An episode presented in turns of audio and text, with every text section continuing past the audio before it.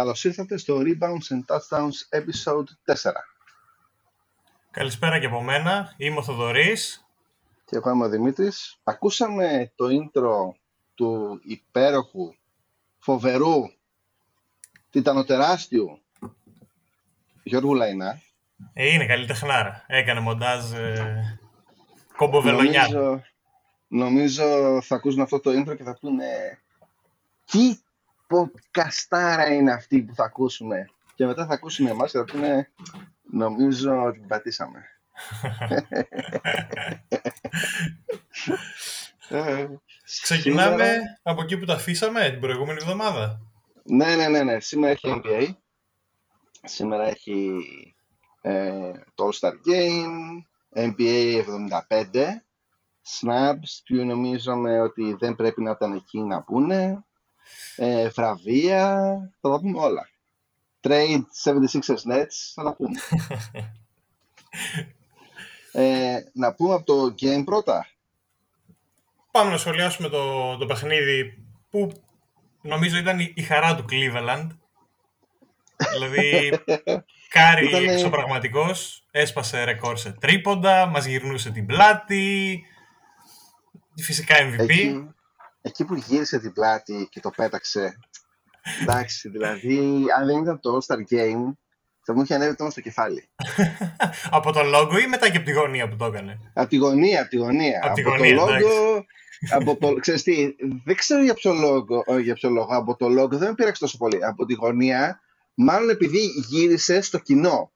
Μάλλον γι' αυτό μου, μου ανέβηκε λίγο το στο κεφάλι. Ε, Πεκτάρα, δεν ξέρω να πούμε, ό,τι, ό,τι τρίποτε έχασε μέσα στη σεζόν ε, από το σημείο που έχει πάρει φωτιά μέχρι τώρα τα έβαλε στο All-Star Game. Πώς είχε, 16? 16 στα 27, αν θυμάμαι. Ναι, ναι, ναι. Πώς είναι ο Γιάννης, αλλά αντί είναι καρφώματα είναι τρίποτα, εντάξει. Απλά πράγματα. Και φυσικά το παιχνίδι έκλεισε με τον καλύτερο τρόπο για τους ντόπιους. με fade ε, away, μαγεία LeBron. Η μπαλίτσα βασανιστικά να την παρακολουθείς σε καταλήγεις στην μπασκέτα. Στο καλάθι στην μπασκέτα. Ε, ήταν, ήτανε πολύ slow motion. Ε, βασικά αυτή τη σεζόν έχει, το mid-range έχει, έχει πάρει τα πάνω του, να το πούμε. Δεν θυμάμαι να το συζητούσαμε μαζί που σχολιάζαμε για τους τελικούς και είχαμε αναφέρει ότι πέρα από την, τη δυναστεία των Warriors που έφεραν αυτή την επανάσταση, ας πούμε, με τα τρίποντα, γενικά τα περισσότερα shoot, πιο γρήγορες επιθέσεις. Οι υπόλοιπες ομάδες που πήραν τον τίτλο, δηλαδή το Toronto, οι Lakers και το Milwaukee πέρυσι, φέτος, πέρυσι ε, δεν είχαν τόσο έντονα τα στοιχεία του τριπώντου. Ήταν πιο ε, πολύ mid-range shoot και κυρίως από τη ρακέτα. Εκτός από τους Spurs, οι τελευταίες εκδοχές. Εντάξει, εκείνο ήταν πολύ υβρίδιο. Ε, ειδικά το 14 οι Spurs ήταν κάτι... Μασίν. Σαν, σαν, τέχνη ήταν κάτι. Ήταν πολλά μαζί. Δηλαδή έβλεπες και χορευτικά, έβλεπες και μπασκετικά, έβλεπες... Ήταν καταπληκτικός ο Πόποβιτς εκείνη τη σεζόν. Η μπαλίτσα άλλαζε πλευρές, διαστάσεις, τα πάντα. Νόμιζε έβλεπες παντομηχανικές εξισώσεις με τις πόσες διαστάσεις άλλαζε η μπαλίτσα. Ήταν ποίηση. Ε, για το παιχνίδι, επιστρέφοντας σε αυτό που λέγαμε, για το παιχνίδι το πρώτο μισό καθαρή λάσπη, προσπάθεια. Ε, εντάξει, τίποτα. Ήταν μηδέν. Είχε τα σημεία που με έκαναν να γελάξω κιόλας. Από κάποιον που προσπαθούσε φυσικά ο Γιάννης, ποιο άλλο. Ε, ο, ο μόνος που κάθεται εκεί πέρα και προσπαθεί, ακόμα και από τους ρουκεί. Και ήταν όταν πήγε και μπλόκαρε τον Chris Middleton, τον καημένο, που πήγε να καρφώσει την μπάλα, γυρνάει ο Γιάννης, βλέπει μια κόκκινη φανέλα, λέει Όχι, μπαμ. Άργησε να, να, να εντοπίσει πρόσωπα. Γυρνάει και μετά, αφού το, το κατάστρεψε την προσπάθεια για κάρφωμα, γυρνάει, το κοιτάει και μετά ο Γιάννης λέει ότι δεν είδε ότι ήταν ο Κρι. Ήταν μια κόκκινη φανέλα και απλά ε, πήγε να το καταστρέψει. Ε, και μετά η δεύτερη φορά που εκεί και δεν γέλασα ήταν, ε, ε, έδειχνε τον Demon Green. Για Damon Green, κάτι μιλούσε, δε, θυμούσε, ε, μιλούσε με το, με το πάνελ εκεί πέρα των υπόλοιπων και κάποια στιγμή και δείχνουν πανοραμικά το μισό που έπαιζαν επίθεση ε, η ομάδα του ποιος ήτανε; Του Λεμπρόν του του Ντουράντ δεν τη θυμάμαι Ναι. τώρα τη φάση, αλλά Ε, τε- Τέλος πάντων, δεν δεν θυμάμαι τώρα τι γίνεται. Ε, στην ε, ανάποδα ομάδα του Γιάννη, τέλος πάντων. Ε, άρα του Ντουράντ, ναι, οκ. άρα, μπράβο. Και γίνεται μια προσπάθεια για alley και πετάγει το Γιάννης στη μέση του Κωνσταντ. Δεν ξέρω πώς δεν έγινε στο Reddit χαμός με αυτό το πράγμα. Πετάγεται και αντί να κάνει την μπάλα προς τα μπροστά να την πετάξει κάπου για τάπα, κάνει το χέρι του ένα σαν να κολυμπάς προς τα πίσω. Δεν ξέρω καν πώς λέγεται που κολυμπάς προς τα πίσω. Ήπτιο. κάνει ένα ύπτιο στη μέση που πετάγεται στον αέρα και πετάει την μπάλα προς τα πίσω. Πε- Πάει η μπάλα στην άλλη πλευρά του γηπέδου, την πιάνει κάποιος, δεν θυμάμαι ποιος, και την καρφώνει. Δηλαδή μετέτρεψε αυτό το πράγμα, δεν ξέρω τι μπορείς να πει ότι ήταν, σε assist. Αυτό ούτε σε παιχνίδι μπορείς να το δει. Ήταν φοβερό. Ε, ήταν για το All-Star. Από τις λίγες αξιοσημείωτες φάσεις που είχε. Αλλά σε αυτό που ήθελα να εστιάσω στο παιχνίδι στο All-Star ήταν ότι αυτό που γίνεται με το να υπάρχει ένας, ένα τελικό σκορ στο τέλος. Να μην παίζεις με το χρονόμετρο, να παίζεις με το σκορ. Ότι πρέπει να φτάσουμε ξέρω, Το εγώ, στα elementing. 150. Ναι, Το ναι, element, ναι ναι. Που γενικά σε, στις περισσότερες, στα περισσότερα παιχνίδια μπάσκετ που έχουμε παίξει, αυτός είναι κατά βάση ο τρόπος που παίζουμε. Θα παίξουμε στα 11, στα 21, Ναι, ο στα πρώτος 25. στα 20 είναι, ναι. Ναι, ναι, ναι. Αυτό πιστεύεις ότι θα έβρισκε εφαρμογή σε κάποιο τουρνουά μέσα στη σεζόν; Ξέρεις τι έγινε; Ε, το είχαμε συζητήσει και, και προηγουμένως μεταξύ μας αυτό το πράγμα. Είχαμε πει για το ε, mid-season tournament κτλ. Αλλά ε, άκουγα ε, το podcast του Bill Simmons, το Mismatch, άκουσα, ήθελα να ακούσω γενικά διάφορα και στο Reddit και τι γίνεται. Και η καλύτερη ε, πρόταση που είδα ήταν, ε, αν δεν κάνω λάθος, του KOC από το The Mismatch, του Kevin O'Connor, Ναι, ναι. που είπε ε, το Elo Mending να χρησιμοποιηθεί στο overtime. Γιατί τα overtime, ξέρεις αυτά εδώ που πάνε μία, δύο overtime, τρία overtime και γίνεται πανικός, είναι too much και να έχεις ένα Elo Mending στο overtime στους 10 πόντους. Όποιος σκοράρει 10 πόντους νίκησε τέλος. Νομίζω ότι θα είχε ενδιαφέρον σε κάποια σημεία. Και ειδικότερα θα μπορούσαν να το κάνουν πειραματικά σε, σε αυτό που συζητάνε τα Στο τελευταία G League, δύο-τρία βασικά. χρόνια. Καλά, η G League είναι το, το νούμερο ένα πρωτάθλημα για, για τέτοιες Πειραματόζωα. πρακτικές. Αλλά σκέψου αυτό το, το τουρνουά μέσα στη σεζόν, αν ε, πραγματοποιηθεί κάποτε. Ότι για πρώτη φορά θα μπορούσε να γίνει εκεί πέρα. Δηλαδή να παίζεται το τουρνουά με ένα τελικό σκορ. Χωρίς τίποτα άλλο κατευθείαν με Elo Mending, τίποτα άλλο. Ούτε quarters, ούτε τίποτα. Όποιος νικήσει στους 100. Ίσως να έχει τα τρία, τα, ή τις τρεις περιόδους και να υπάρχει ένα στάνταρ ότι, ξέρεις, μετά την τρίτη περίοδο, όποιος είναι μπροστά, συν 30 πόντους, ας πούμε. Ε, 30 πόντους νομίζω είναι πολύ. Εντάξει, 30 πόντους, πες μέσο όρο 12 λεπτού, ας το πούμε, regular season, που είναι εκεί κάπου 28 με 32, 34 σε, κάποιες, σε κάποια μάτς. Καλά, μην κοιτάς το χθεσινό ε, Spurs ε, Wizards, που ξανά Όχι, έκανε ένα εντάξει. αυτή All-Star Game, 150-150. Εντάξει, Εντάξει, πλέον πάσα. overtime. αλλά ο Ντεζάντο Μέρι πάλι ποιήση. Πώς είχε 13-14 assist. Ε, έκανε πάλι τα, τα δικά του τα γνωστά. Φοβερός, φοβερός. Και Ε, έχω την εντύπωση ότι ο Πόποβιτς είναι μία νίκη μακριά από το all-time winner coach. νομίζω ναι. Νομίζω είναι κάπου εκεί. Πρέπει να ισοφάρισε τον Don Nelson και νομίζω θέλει ακόμα ένα, ένα παιχνίδι να κερδίσουν για να περάσει. Ε, για μένα ο καλύτερος προπονητής όλων των εποχών στο μπάσκετ. Εντάξει. είναι Φαίνεται ότι πέρασε και από πολλά στάδια. Δηλαδή, από εκείνο το 90s πολύ ξύλο, πολύ ρακέτα ή να έχουμε δυο ψηλούς κολόνες οπωσδήποτε. Και είχε δύο ψηλούς κολόνες όμως. Είχε, είχε, είχε. Είχαμε τον Καπετάνιο, τον Άβαρχο. και τον The Big Fundamental, Tim Duncan, ένας από τους αγαπημένους παίκτες. Καλά, ναι. Αλλά και μετά, δηλαδή και στα Zeros έβαλε και στοιχεία με ας το πούμε Ευρωπαίους παίκτες, τον Τόνι Πάρκερ και τον Τζινόμπιλι που ήρθε από την Ιταλία. Πετούσε η μπάλα. Και όλο αυτό το διατήρησε ακόμα και στα, στο τελευταίο του στο πρωτάθλημα, το πόσο, ενώ στην αρχή ήταν αντίθετος με όλη αυτή τη φιλοσοφία των τριπώντων ναι. και γρήγορες επιθέσεις, το πόσο κατάφερε και προσαρμόστηκε σε αυτό το στυλ και έβγαλε αυτό το αριστούργημα που έβγαλε το 2014. Ε, ε, εμένα μου αρέσει ο τρόπος που παίζουν τα τελευταία δύο χρόνια ξανά. Γιατί εντάξει, είχε πάρει, χρειάστηκε πάρει κάποιο καιρό για να προσαρμοστούν οι παίκτες του γιατί εντάξει, είχε, ήταν πολύ χαμηλό το επίπεδο μέχρι να φτάσει τώρα στο επίπεδο που είναι ξανά. Δηλαδή μέχρι ο Ζάτα Μάριν αρχίζει να παίζει όπως παίζει τώρα όπως ο White τώρα που πήγε στους Celtics μέχρι να αρχίσει να παίζει καλά που είχε πριν δύο χρόνια το breakout season του ο... Ο Κέλτον Τζόνσον ο Poet, δεν θα πω ποτέ στο αυτό το όνομα. Ε, εντάξει, είναι, είναι μυστήριος ο Αυστριακός.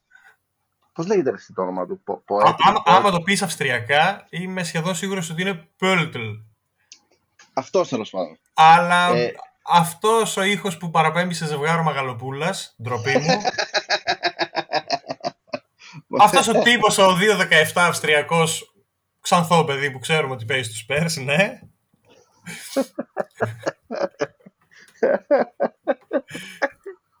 Αλλά είναι και οι άλλοι wingers, δηλαδή ήταν ο Lonnie Walker ένα πρώτο project, μετά ήρθε ο Κέλλον Τζόνσον. Οπότε σιγά σιγά έχει βρει 2-3-4 παίκτες να επικεντρωθεί. Ε, ξέρεις τι με χαράσε πάρα πολύ, του δεν πήραν τον Κίντι. Ε, εντάξει. Θα ήταν τόσο τέλειος για Spurs αυτός ο παίκτης. Νομίζω ότι και φέτος θα έχουν καλό draft pick. Οπότε... Ε, είχανε, πώς λέγεται αυτός που πήρανε, ο πάρα πάρα πολύ νέος που πήρανε; Οι Spurs που τον έκαναν draft, ο, ο νεότερος παίκτης που ήταν.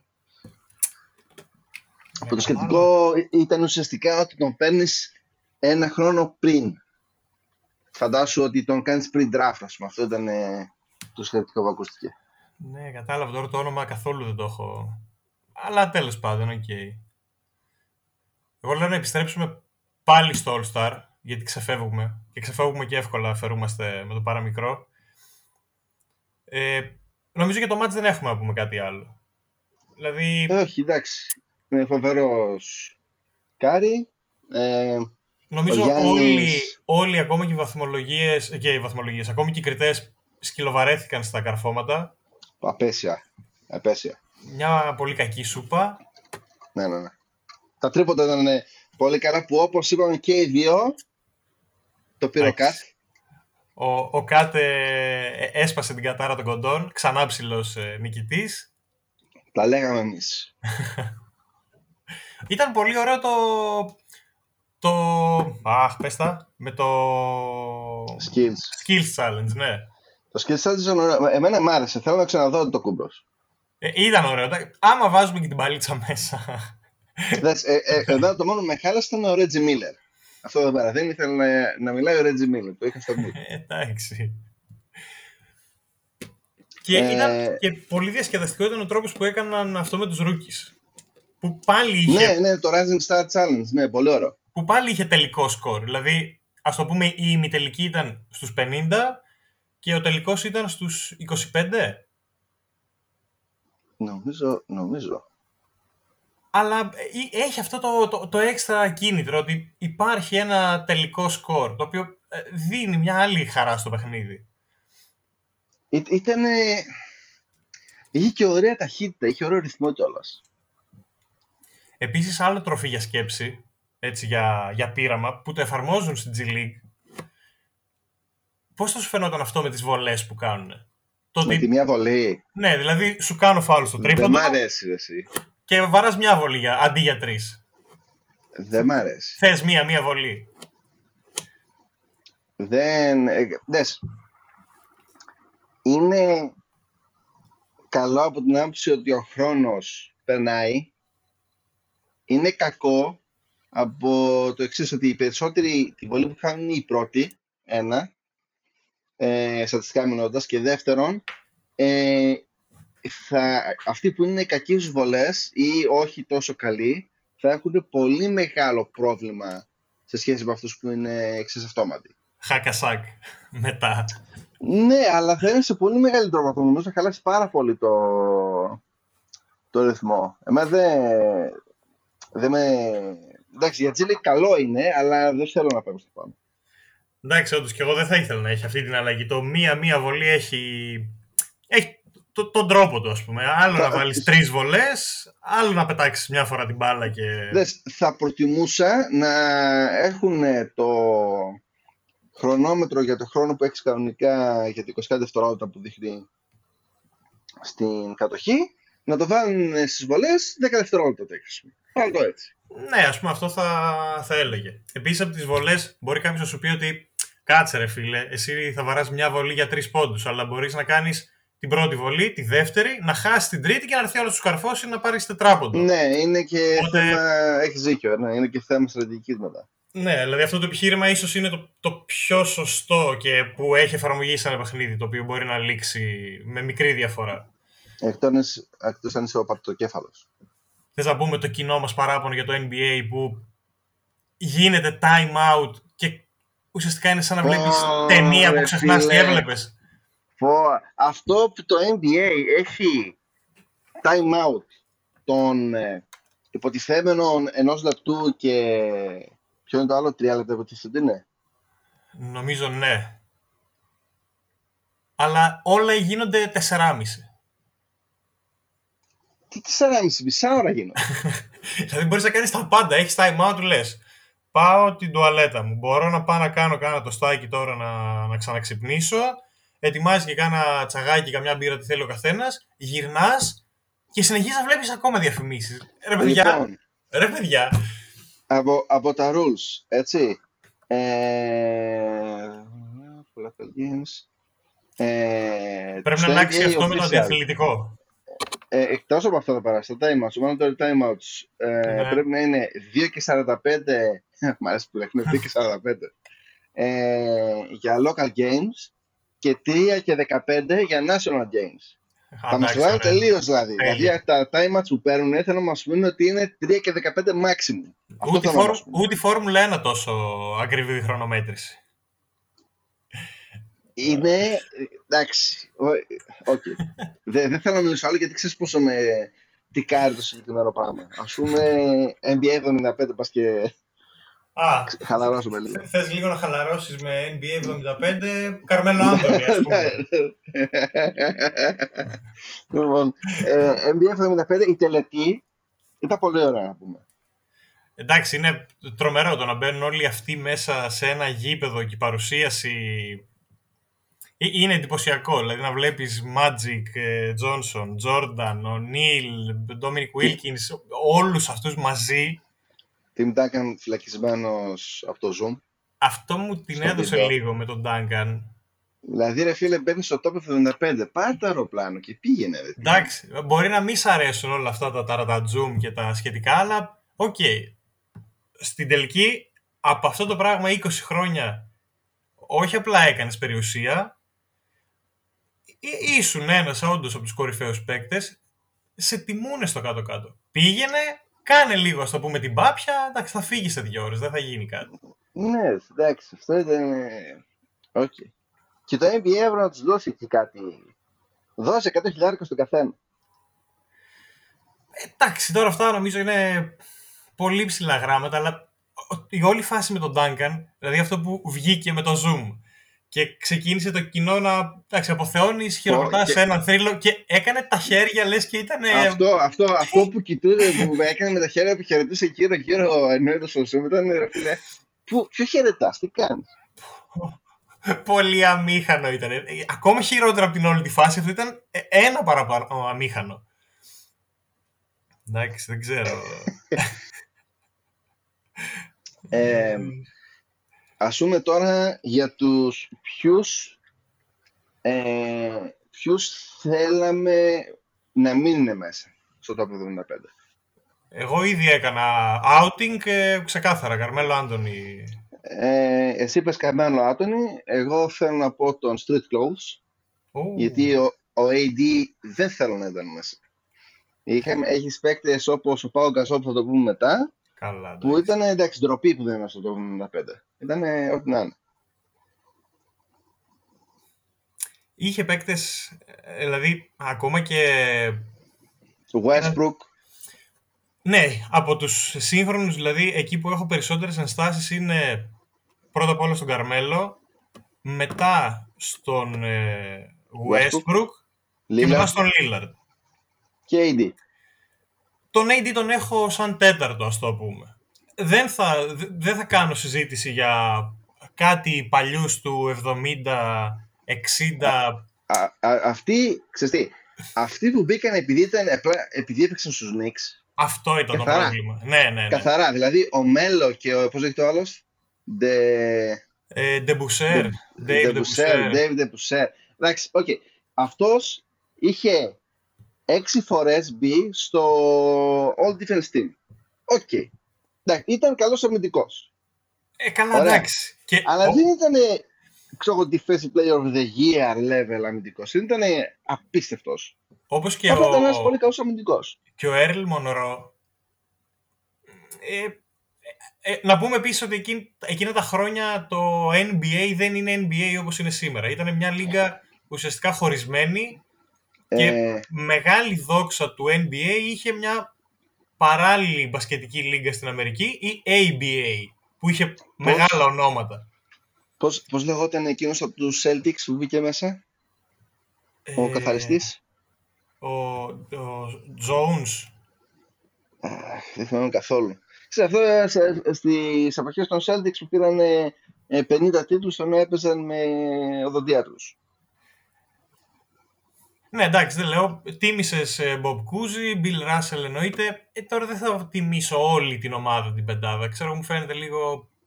Ε, έχω την εντύπωση ότι έπαιξαν καλύτεροι παίκτες το σπορ. Ε, και σε αυτό να πούμε ποιοι θέλαμε να μπουν μέσα.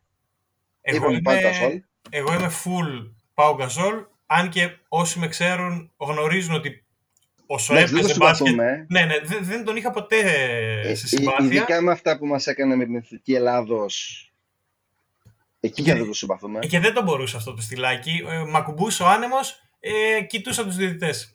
Έλα ρε μεγάλα, αφού είσαι 2-17, κάπω θα τη βάλεις την μπάλα μέσα. Μην με σπάς τα νεύρα παραπάνω. Ναι, τόσο μας τσατίζει ο Παγκασόλ, αλλά το παραδεχόμαστε σαν παίκτη. Αλλά σίγουρα έπρεπε να μπει. Όπως και ο Ντουάιτ Κάουαρντ έπρεπε να μπει.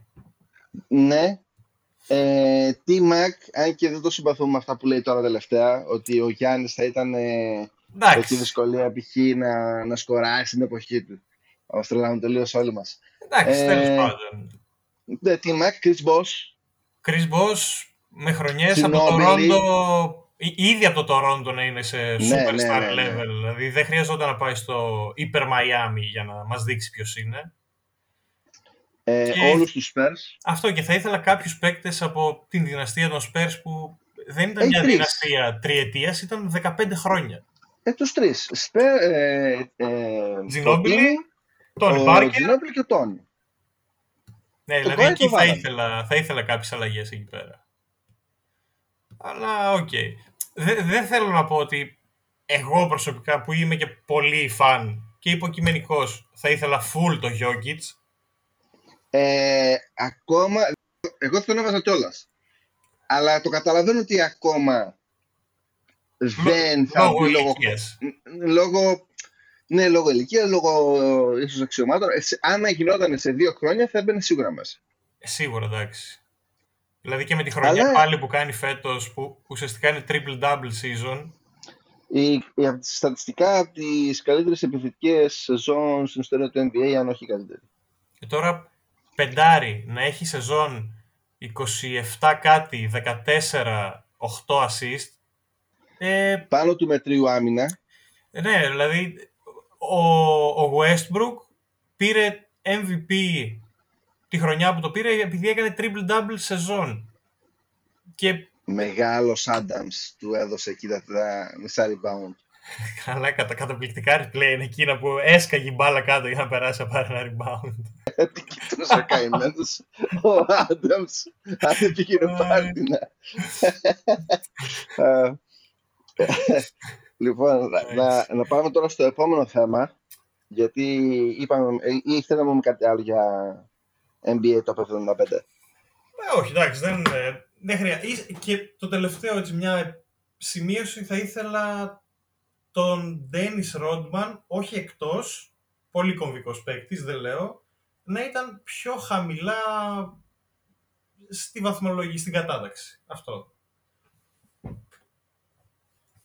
Αλλά νομίζω επειδή κάναμε σύνδεση με MVP σεζόν του Jokic, του Westbrook, εγώ προσωπικά στο Jokic θα το έδινα φέτος και δεν με νοιάζει σε ποια θέση θα είναι το Denver. Όταν ξεκινάς μια ομάδα χωρίς τον βα- βασικό σου point guard, combo guard, ό,τι θέλετε guard, ο οποίος είναι ο Murray, δεν έχεις τον υποστηρικτή winger, τον, τον Porter Jr. και ξεκινάς μια σεζόν παίζοντας με τους 81 τους παίκτες του πάγκου και κάνεις αυτά που κάνεις, ε, παιδιά ούτε Embiid, ούτε Γιάννης, ε, είναι ένα κλικ κάτω από τη σεζόν που κάνει ο Jokic. Οπότε νομίζω ότι Ε, όχι από εκεί και θα ούτε ήθελα να Γιάννης. ξεκινήσουμε. Εντάξει. Όχι, ο- δες, και εγώ τον Γιώκης πρώτο θα τον έβαζα, αλλά όχι και ούτε Γιάννης. Ούτε Γιάννης γιατί συζη- όχι είναι στην τριάδα των MVP, δεν είναι Στη για διάδα. το MVP. Αφήνω περιθώριο τα τελευταία 20 μάτς. Ε, Δηλαδή- εντάξει, και εγώ τον Γιώκης θα τον έβαζα πρώτο. Αυτό να πω την αλήθεια. Γιώκητς πρώτος, Γιάννης δεύτερος, Embiid τρίτος, Ντεμάρ Ντερόζαν τέταρτος. Ντεμάρ Ντερόζαν τέταρτος και κυνηγάει σε ορολογία Φόρμουλα 1 με ταχύτερους γύρους τη... τις τελευταίες στροφές, πλησιάζει το μετάλλιο. Πάμε για βάθος. Έχει ξεσκιστεί τους τελευταίους πόσο, 10 αγώνες, ε, τις- ε, τρία- πόσο έχει, 9 μάτς Εννιά. με 35 ε, και πάνω πόντους συνεχόμενα; Ναι, ναι, ναι. Και Τι- ποσοστά Δεν, δεν, δεν, δεν αστοχεί από το mid-range, έχει ξεσκιστεί. Ναι, έχει, ναι. έχει πάθει Αυτό. δαιμονισμούς. Δεν είναι κατάσταση αυτή. Ε, ε, είναι σαν να παίζει ο Chris Middleton ενάντια στους Celtics στα playoffs για 10 μάτς συνεχόμενα όμως. Πάει, εν τω μεταξύ έβλεπα χθες το μάτς με την Ατλάντα. Ε, στο πρώτο δεκάλεπτο ήταν σαν να έβλεπες προπόνηση. Α- Ανέβαιναν, κατέβαιναν. Ε, σε κάποια φάση ο Ντερόζαν είχε 7 στα 10 και λες όπα εδώ κάτι γίνεται παιδιά τώρα ξεκίνησε το μάτς και τελείωνε το μάτς ο Τρέι Γιάνγκ έχει εξαφανιστεί από το ίσως στυλ της χρονιάς των draft των Ντοσούν μου Πω ρε, πού- πού το βρήκαν και αυτόν πάλι ρε; Έχουν, Οι Bulls. Πού το έχουν βρήκαν; επιστρέψει οι Hawks με Μπογκδάνοβιτς και Γκαλινάρη να σουτάρουν υποπίεση, εκτός ισορροπίας, με πλάτες, να είναι μπροστά και Δεν να έχει λαμβάνει σημασία. τις τελευταίες δύο επιθέσεις ο Τρέι Γιάνγκ να πάρει τρίποντα κρεμασμένα και ο Ντερόζαν ήταν απλά casual, τάκ τάκ τάκ, τριπλίτσα, αγκώνες, ένα, δύο κλατς, καλάθι και φάουλ στο τέλος. Ειδικά αυτό το τελευταίο που έβαλε εκεί στο κλατς. Που εντάξει, το, το πρόσωπό του ήταν είχε κάνει botox, έτσι. Δεν είχε ούτε μία αντίδραση. Τίποτα, ήταν Πάρτο, πάρτο και φύγε. μάσκα, δεν είχε τίποτα. Μου θυμίζει, ξέρεις τι μου θυμίζει; Καουάι Λέοναρντ στην επίθεση, έτσι. Ναι. Στο peak όμως, στο τέρμα peak στα playoff. Έχει αυτό το θα σε πάω εκεί στα 5,5 μέτρα. Πού με βολεύει να γυρίσω. Α, τώρα με βολεύει αριστερά. Πάρτα. Αλλά από ο, εδώ. Ντε, ο Ντεμάρ έχει πιο καλό ρεπερτουάρ στο mid-range. Δηλαδή ο, ο Κοάι έχει το κλασικό, θα πάμε στο elbow, θα πάμε λίγο πιο μέσα, θα κάνουμε αυτό το ρομποτικό flat shoot που με για κάποιο λόγο θα μπει μέσα. Ο Ντεμάρ έχει αυτό το... ε, Έχει πολύ καλύτερο footwork. Έχει εκεί πέρα ε, και λίγο με πλάτη έχει δουλέψει και floaters κάνει μερικές φορές Ε, ωραία, ωραία, όχι ωραία γωνία, ωραίο arc στο shoot. Ο, ο Ντερόζαν είναι, είναι ωραίο. αυτό, είναι πιο, πιο απαλός, είναι, Είναι πολύ πιο smooth. χορευτικός, είναι πιο ωραίο στο μάτι. Ξέρεις, θυμίζει κόμπι λίγο. Αυτό όντως θυμίζει κόμπι. Και ο ίδιος όμως το έχει πει ότι ουσιαστικά εγώ με αυτούς τους παίκτες μεγάλωσα. Δηλαδή και παρακολουθούσα πολύ, πολύ κόμπι. Ε, πφ, αλλά αυτό που λες, ας πούμε, με τον Λέοναρντ είναι ότι όντως ο Ντερόζαν φαίνεται ότι η όλη κίνησή του είναι πιο αρμονική, είναι πιο βελούδινος, ας το πούμε. Είναι smooth, ναι. Είναι Ο, ο Λέοναρντ τον έφερες, είναι ρομπότ. έφερες έναν τύπο και του λες «Μεγαλέ, ε, σήμερα θέλω ε, 42 πόντους». Και λες, Όχι, καλά, εντάξει, θα παίξω τώρα 30 λεπτά. ε, ποιο- Εσύ, ε, λίγο αγώνα, πάρε και τον νόμο που δεν ξέρω πώς βγαίνει όμως εκεί. Κάτι Είναι- γίνεται και πάρε. Είναι και τετράγωνος κιόλας ο τέτοιος, έτσι, ο Κοάι. Είναι, δηλαδή, άμα το δεις, είναι λες και, είναι, λες και βγήκε από το Minecraft. Είναι ε, χτισμένος σαν tanks. Που δεν μπαίνει μέσα, ο- δεν έχει σημασία τι γίνεται ποιο το μαρκάρει. Σηκώνεται, κάνει αυτό το εκεμφριστικά flat ε, shoot από το elbow, τον αγώνα, και για κάποιο λόγο μπαίνει μέσα. Funny guy. Αχα, αχα, πρέπει να το βάλουμε, πρέπει να το βάλουμε σαν ήχο στο podcast την επόμενη φορά. Ε, να πούμε, τι άλλο να πούμε τώρα. Θες Ε, να κάνουμε πούμε έτσι για, λίγο... Α, ναι, Πες, πες. τα άλλα βραβεία. Τα άλλα βραβεία. Θες και rookies και τέτοια. Ε, ναι, Rookie, έλα, πάμε rookie. το μυαλό μου λέει Μόμπλι, Ναι. η καρδιά μου λέει Κίτι. Θέλω Ε. πολύ να το πάρει εκεί. Το καταλαβαίνω γιατί θα το πάρει ο Μόμπλι, αλλά θέλω πάρα πολύ να το πάρει ο Κίτι. Ε, τώρα, το, το καταλαβαίνω, είναι, είναι παράδοξο γιατί έρχομαι κόντρα σε αυτά που έλεγα πριν. Αλλά παίζει ο Γκίντι σε μια ομάδα η οποία είναι κυριολεκτικά τελευταία. Δηλαδή, Χάλια. Χάνει, ναι, ναι, χάνεις κάθε αίσθηση κινήτρου. Ε, Δεν έχει κάποια ουσία και να κερδίσεις ή να χάσεις. Ενώ ο Μόμπλεϊ είναι σε μια ομάδα και είναι τόσο Θα ζωτικός πέσουν, ε. ο ρόλος Θα του. πέσουν στα... Ε, εγώ λέω επίση, άσχετο, Ναι. ότι οι καβαλίρες θα πέσουν στο play Όχ, οχ, οχ, οχ, αρχίσαμε τα καφενιακά τώρα, μου αρέσουν αυτά. Έτσι, σου πέταξε ένα hot spice. Ναι, τώρα ένα πέταξες, πέταξε το τρέιλερ. Δύο λεπτά θέλω υπομονή, δύο λεπτά. Έλα, βγάμε, Μόμπλι. Ε, Μόμπλεϊ, Μόμπλεϊ.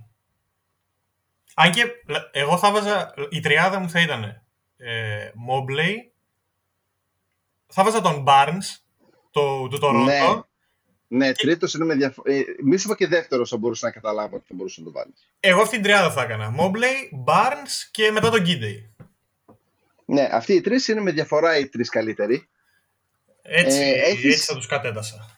Εντάξει, έχεις και. και ο Cunningham rookie δεν είναι; Είναι, είναι rookie, αλλά Ναι, ναι, ναι. ε, λίγο πιο Και παίζει και πίσω. αυτός... Α, εντάξει, αλλά είναι με διαφορά μακριά από αυτούς τους τρεις. Δεν υπάρχει σύγκριση. Όχι, οι άλλοι είναι πολύ πίσω τώρα και, και ο Suggs και τι να σου πω, ο Ντουάρτε. Ναι, όχι, όχι, είναι, δεν είναι έχουμε. μακριά, μακριά. Ε, Αμυντικό, έχεις να μας προτείνεις κάτι; α- αμυντικό defensive player of the year. Ναι, ναι, ναι. Όχι, δεν έχω να προτείνω. Έχουμε να πούμε, να προανακοινώσουμε ότι είναι ο Γιάννης Αντοκούμπο. Δεν... Απλά ανακοινώνουμε. Δεν θυμάμαι, το διάβαζα μέσα στη βδομάδα. Δεν θυμάμαι πού το έβλεπα, αν ήταν ε, στο Clean the Glass. Δεν είμαι σίγουρος. Ε, το Milwaukee, χωρίς το Γιάννη. Α, με το Γιάννη και χωρίς. Είναι Ναι, αστείο. ναι, ναι. Το, το τι διαφορά έχει στους πόντους που δέχεται ανά 100 κατοχές είναι ε, σαν να είναι Τραγικό. άλλη ομάδα. Νομίζω ότι είναι, η Είναι διαφορά άλλη κάπου ομάδα. στους 12 ή 14 πόντους, δεν είμαι Ε, σίγουρος. ε, είναι νομίζω το συν πλήν του Γιάννη ήταν ε, κάτι διψήφιο τραγικό όμως. Ε, ειδικά- αλλά στην άμυνα ήταν ε, να κλαις. Ήταν νομίζω με Γιάννη στο 90 κάτι, στους 90 κάτι πόντους, δηλαδή όταν παίζει ο Γιάννης ναι. δέχονται ε, μέσο όρο 90 κάτι πόντους ε, που είναι πάρα πολύ καλό για το σημερινό NBA και όταν δεν παίζει ο Γιάννης είναι κάτι τραγικό στους 100 κάτι πόντους. 112, 100... Ναι, η συνεισφορά του... κάτι... Όχι μόνο αμυντικά και επιθετικά. Γενικά, όπου και να. σε ό,τι φάση του παιχνιδιού και να είναι, ναι, εντάξει, το παιδί. Είναι ένα basketball monster. Είναι, είναι ο Goku του μπάσκετ. Πάντως εδώ στο defensive, ε, είτε υποκειμενικά είτε αντικειμενικά, εγώ τον Γιάννη θα είχα σαν νούμερο ένα και μετά θα είχα τον Γκομπέρ, μάλλον. Ε, Γιάννης σίγουρα πρώτος, δεν υπάρχει νομίζω σύγκριση για φέτος. Ε, δεύτερο, λογικά θα έβαζα Γκομπέρ, λογικά, έτσι, αλλά το σκέφτομαι ακόμα ναι. γιατί θέλω να δω λίγο στα γκάρ τι γίνεται μέχρι το τέλος της σεζόν. Ένα... Και δεν έχει σημασία, γιατί ο Γιάννης το πάρει. Έναν αστερίσκο θα έβαζα, αλλά είναι πολύ παρένθεση. Αν ήταν υγιής ο Draymond Green, ε, θα το έδινα στον Draymond Green. Ε, δες, αν ήταν υγιής, θα, το, θα ήταν οι δύο Γιάννης με Draymond Green, αλλά θα το έδινα πάλι στο Γιάννη. Ναι. Ε, γιατί απλά ο Draymond Green ό,τι κάνει είναι, είναι φοβερός αμυντικός, κάνει πάρα πολλά πράγματα, αλλά αυτό που σου κάνει ο Γιάννης που και σου δίνει το καλύτερο rim protection στη λίγα, αλλά και άμα έχεις έναν της προκοπή center, το βάζεις σαν free safety εκεί πέρα στην άκρη, καταστρέφει τη μισή πλευρά του, του, ε, του γηπέδου και μετά του λες, α, ξέρεις, καθώς καταστρέφεις εκείνη την πλευρά, γίνα πίσω κιόλας και σβήσει όλα τα λάθη των υπόλοιπων συμπεριπτών σου. Ε, αυτό το πράγμα το 2 σε 1 δεν υπάρχει. Δεν, εγώ αυτό το στο Γιάννη, δεν, δεν γίνεται. Ε, τώρα τι άλλο έχουμε; MVP. Coach of the Year. Ε, νομίζω χωρίς πολύ πολύ σκέψη. Θα... Στο 1-2 έχω Σποέλστρα και... Interesting. Πες τον, τον, ε, τον Suns. Α, ο... Κάτσε να δω. ε, δεν θυμάμαι. Ναι, Williams. Ναι, ναι, ναι. Monty Williams. Ε, εγώ θα έλεγα... Hmm. Πρώτος Jenkins, Taylor Jenkins στον Grizzlies. Α, θες Grizzlies, ναι. Δεύτερος Williams. Ναι. Τρίτος... Λογικά Nurse. Δυνατός. Nurse, Δυνατός. γιατί έχει αυτούς τους πάλι άκυρους, δεν ξέρω πάνε και τους βρίσκουν, θα μου πεις και οι χ το κάνουν αυτό εδώ πέρα. Ε, φυσικά πέσει με 7 που τους πέσει 80 λεπτά τη, το μάτς. Ε, αλλά θα του έδινα, ε, δε, θα, θα το έπαιζα εκεί στην τρίτη θέση η Νέρς η Σπο. Ένα το δύο. Σπο, okay, ναι. Αλλά πρώτος η Jenkins ή η Williams. Ισχύει και ο Jenkins με το Memphis φέτος είναι... Και πέμπτος τον... Πώς το έχει παράξει όνομα. Τον Καβαλίας. Ε, ε, Μπίκεσταρ. Ωραίος. Πέμπτη θέση Μπίκεσταρ. Six Man of the Year. Wow. Six Man of the... Το έκτο παίκτη... Ναι, ναι, ναι. Τι να σου πω τώρα... Μαξ Τρούς, πιάνεται από το Μαϊάμι. ναι, ναι, ναι. Είναι από το μηδέν και εμφανίστηκε έτσι, έτσι, μπαμ. Είναι, είναι και ο βασικός μου λόγος που θα έδινα το πρώτο στον Σπέλστρα. Δηλαδή ότι σε μια χρονιά ξεκινάς με superstars Λάουρι, Μπάτλερ, Αντεμπάγιο και σου λέει χρονιά καλλιτέχνη. Ε, μόνο με Λάουρι τώρα τρεις μήνες και παίξε. Και εκεί που όλοι εμείς οι καημένοι χαιρόμασταν και λέγαμε Άντε, ωραία, τώρα το Μαϊάμι θα είναι λίγο κάτω, μετά θα έχει στα playoff πώς θα βγουν τα ζευγάρια. Και το Μαϊάμι είναι βόλτα στην παραλία πρώτο. Μ' άρεσε πάρα πολύ το τετακέ που έκανες. Πήγες hit, αλλά δεν πήγες Tyler Hero, Hero τον ψευτός Six Man of the Year. Όχι, Παίζει όμως ο Χείρο φέτος βασικά. Ναι, παίζει πιο πολλά λεπτά από τους ε, βασικούς, αλλά θεωρείται six man. Επειδή απλά δεν ξεκινάει το μάτι. Ναι, εντάξει. Ε, εγώ θα έβαζα να σου κάνω ένα τερακί κι εγώ. Σου βάλω και λίγο spice από πάνω. Για πες. Kevin Love.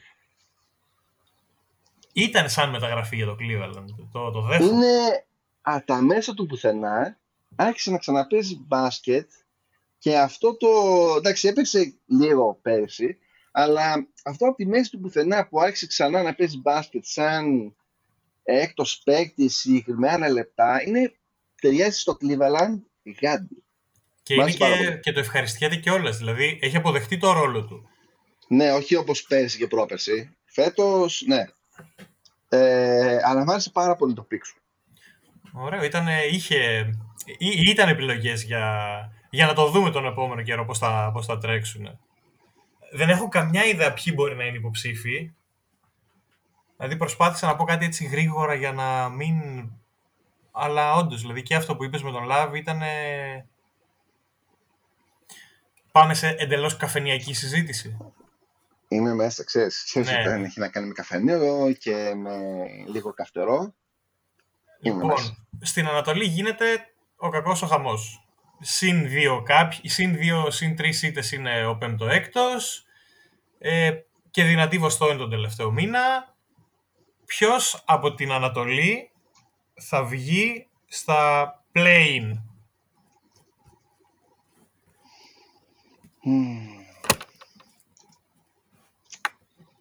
Καβαλίες. Θα είναι η Καβαλίες στο play-in; Καβαλίες, ναι. Ναι. Ε, Hornets. Ωραία. Ρόντο.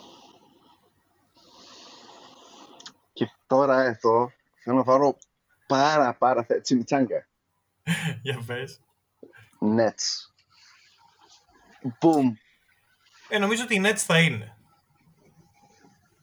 Δηλαδή έχουν, είναι αρκετά πίσω είναι στις 3-4 ήττες από την έκτη θέση και νομίζω ότι μέχρι να γυρίσει και ο Ντουράντ και δεν ξέρει κανένας και πότε θα παίξει ο Σίμονς. Άλλο αυτό. Ναι, θα παίξει. Ε, εγώ σου λέω ότι τι θα παίξει, άντε, είναι μια προσθήκη. Μέχρι να έρθει όμως αυτή η περίοδος, έχουν σίγουρα 5-6 παιχνίδια. Ας πούμε σήμερα θα παίξουν με τους Bucks. ναι. Επειδή οι Bucks έχουν ίσως δεν, ίσως να μην έχουν το δυσκολότερο, αλλά έχουν μέσα στα top 5 δυσκολότερα προγράμματα από εδώ και πέρα.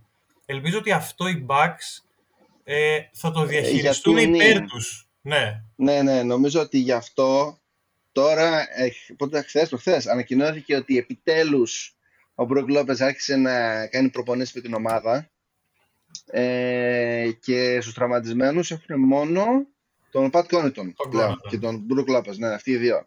Επομένως, Α κάνουμε προσευχές στην Αφροδίτη και στο Δία ότι οι Bucks σε αυτό το τελικό στρες των 20 μάτς θα είναι επιτέλους πλήρη υγιείς κατά τα τελευταία 10 μάτς και θα κάνουν tune-up για τα playoffs.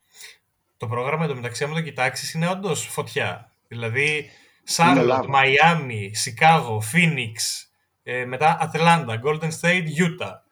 Ξανά άλλη τριάδα, ε, Μινεσότα, Σικάγο λίγο Washington χαλαρώνει. Grizzly Sixers, Nets Clippers, Dallas Chicago. Boston. Ε, Μακελειό. Ναι, πανικός θα γίνει. Φωτιά. Αλλά νομίζω αυτό που είπες, δηλαδή αν γίνουν, αρχίζουν και έρχονται υγιείς οι παίκτες πίσω ε, των Bucks και ο Chris Middleton θυμηθεί να παίζει μπάσκετ, ε, θα πάνε καλά. Αλλά να γυρίσουμε πίσω στο play που έλεγες, ε, εσύ από τη δικιά σου πλευρά ποιους λες; Εγώ λέω Hornets, Nets, Toronto ναι. και ναι. εκεί τώρα Cleveland με Βοστόνη είμαι κάπως διχασμένος. Η Βοστόνη ανέβηκαν πάρα πολύ όμως. Βασικά όχι, όχι, λάθος, όχι Βοστόνη. Ε, τι σου είπα, Charlotte, Nets, Toronto και οι Hawks. Α, δεν έβαλες καβαλίες εσύ. Όχι, όχι. Πιστεύω ότι, ότι θα μείνουν. Δηλαδή, ούτε το Toronto νομίζω ότι θα κάνει σε ε, παιχνίδια, πιστεύω... ούτε είναι έτσι ότι θα το βρούνε τόσο γρήγορα για να παίρνουν μάτς. Εγώ πιστεύω ότι στο επόμενο, στο τελευταίο τέταρτο της σεζόν θα κάνουν μεγάλες κοιλιές οι Cavaliers και οι Hawks. Οι Hawks έχουν ξεφύγει από την κοιλιά. Ε, εννοώ μεγάλη κοιλιά. Σαν τη Ναι. δικιά μου ένα πράγμα. Δηλαδή θα, θα πάνε κάτω από τα play. Α, να μπουν τίποτα Wizards, ας πούμε. Ε, όχι Wizards, δεν ξέρω. Ε, ναι, ίσως και Wizards, ποιος ξέρει. Μάλιστα. Και ποιον θα έδινες... Ε... Ας αφήσουμε το πώς θα βγουν τα, τα ζευγάρια στα playoffs. Έναν τελικό περιφέρειας, Ανατολής. ναι. Δεν ξέρω γιατί έχει να κάνει πάρα πολύ με τα matchups. Έχει, ναι, τα Ε, ζευγάρια είναι... Αλλά για maximum καταστροφή ναι. θα δώσω back στους 76ers. Δυνατό. Που εκεί θα γίνει μακελιό, έτσι. Θα, γίνει, θα πέσει ξύλο. Θα έχουν οι Bucks πλεονέκτημα έδρας. Ναι, ναι, σίγουρα. Πονηρό. Άρα, πάνω κάτω πιστεύεις ότι αυτό το με Harden και Embiid θα αργήσει λίγο να δουλέψει, όσο είναι να Δε- δουλέψει; Ε, ε, Harden είναι, είναι Harden στα playoff. Δεν χρειάζεται να πούμε τίποτα άλλο. Ωραία. Θα δούμε play ε, Δύσης.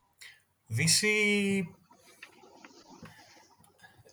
Η Δύση είναι κάπως πιο ξεκάθαρη.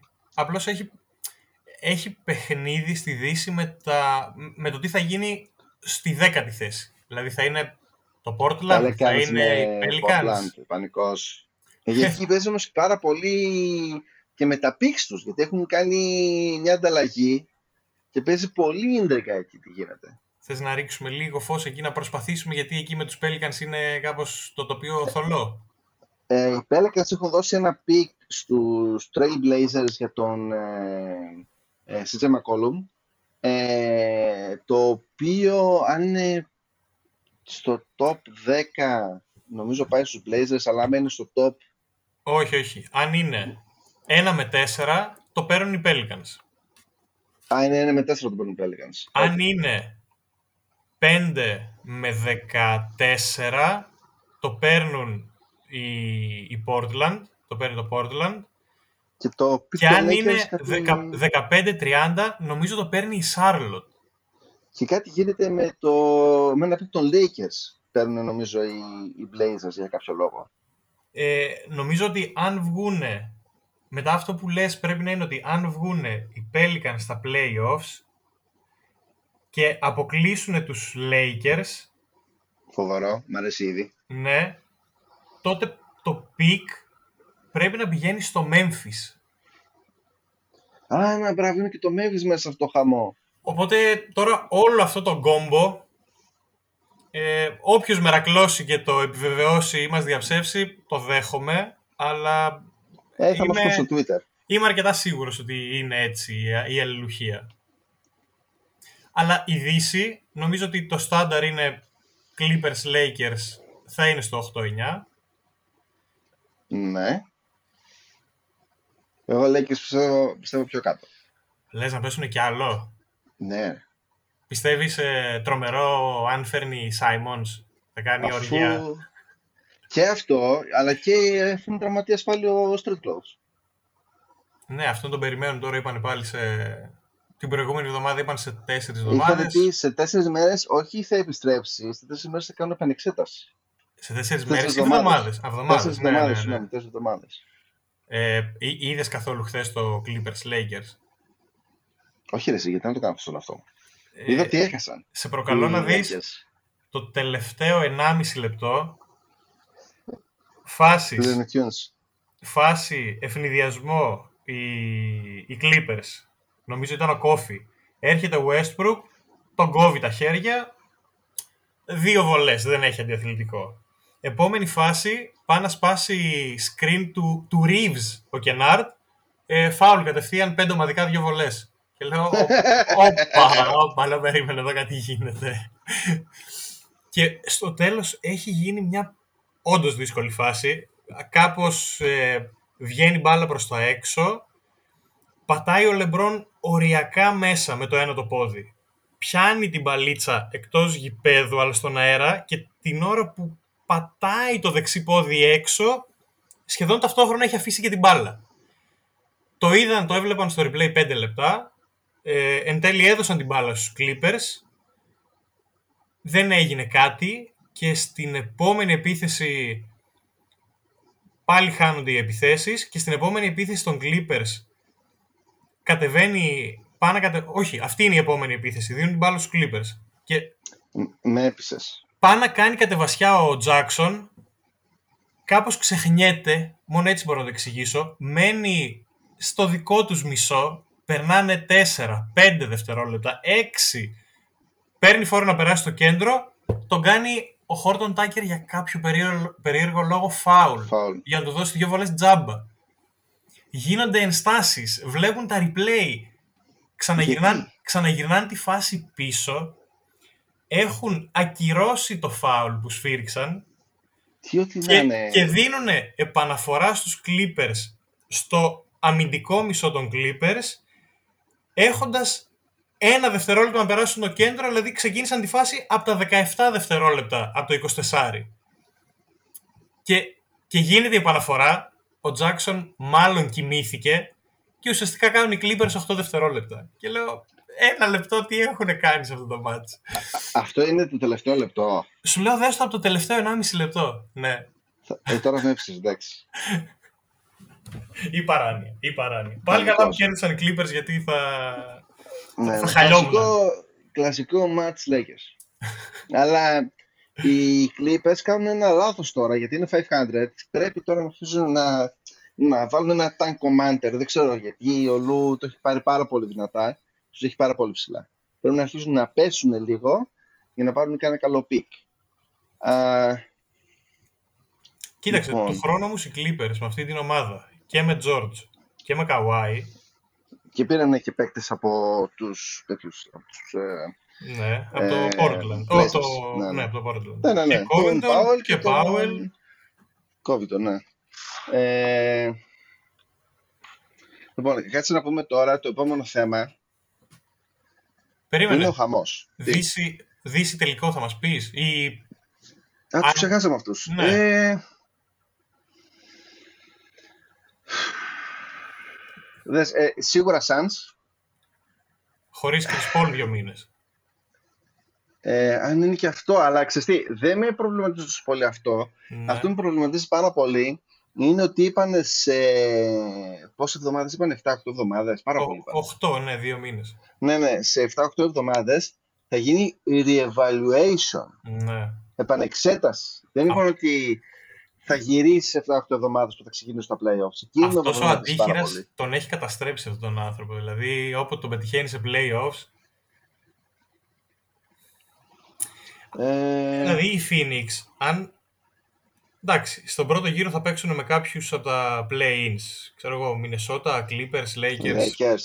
Ναι. Πολύ πιθανό Lakers. Έτσι Ξέρεις, ήταν ωραίο.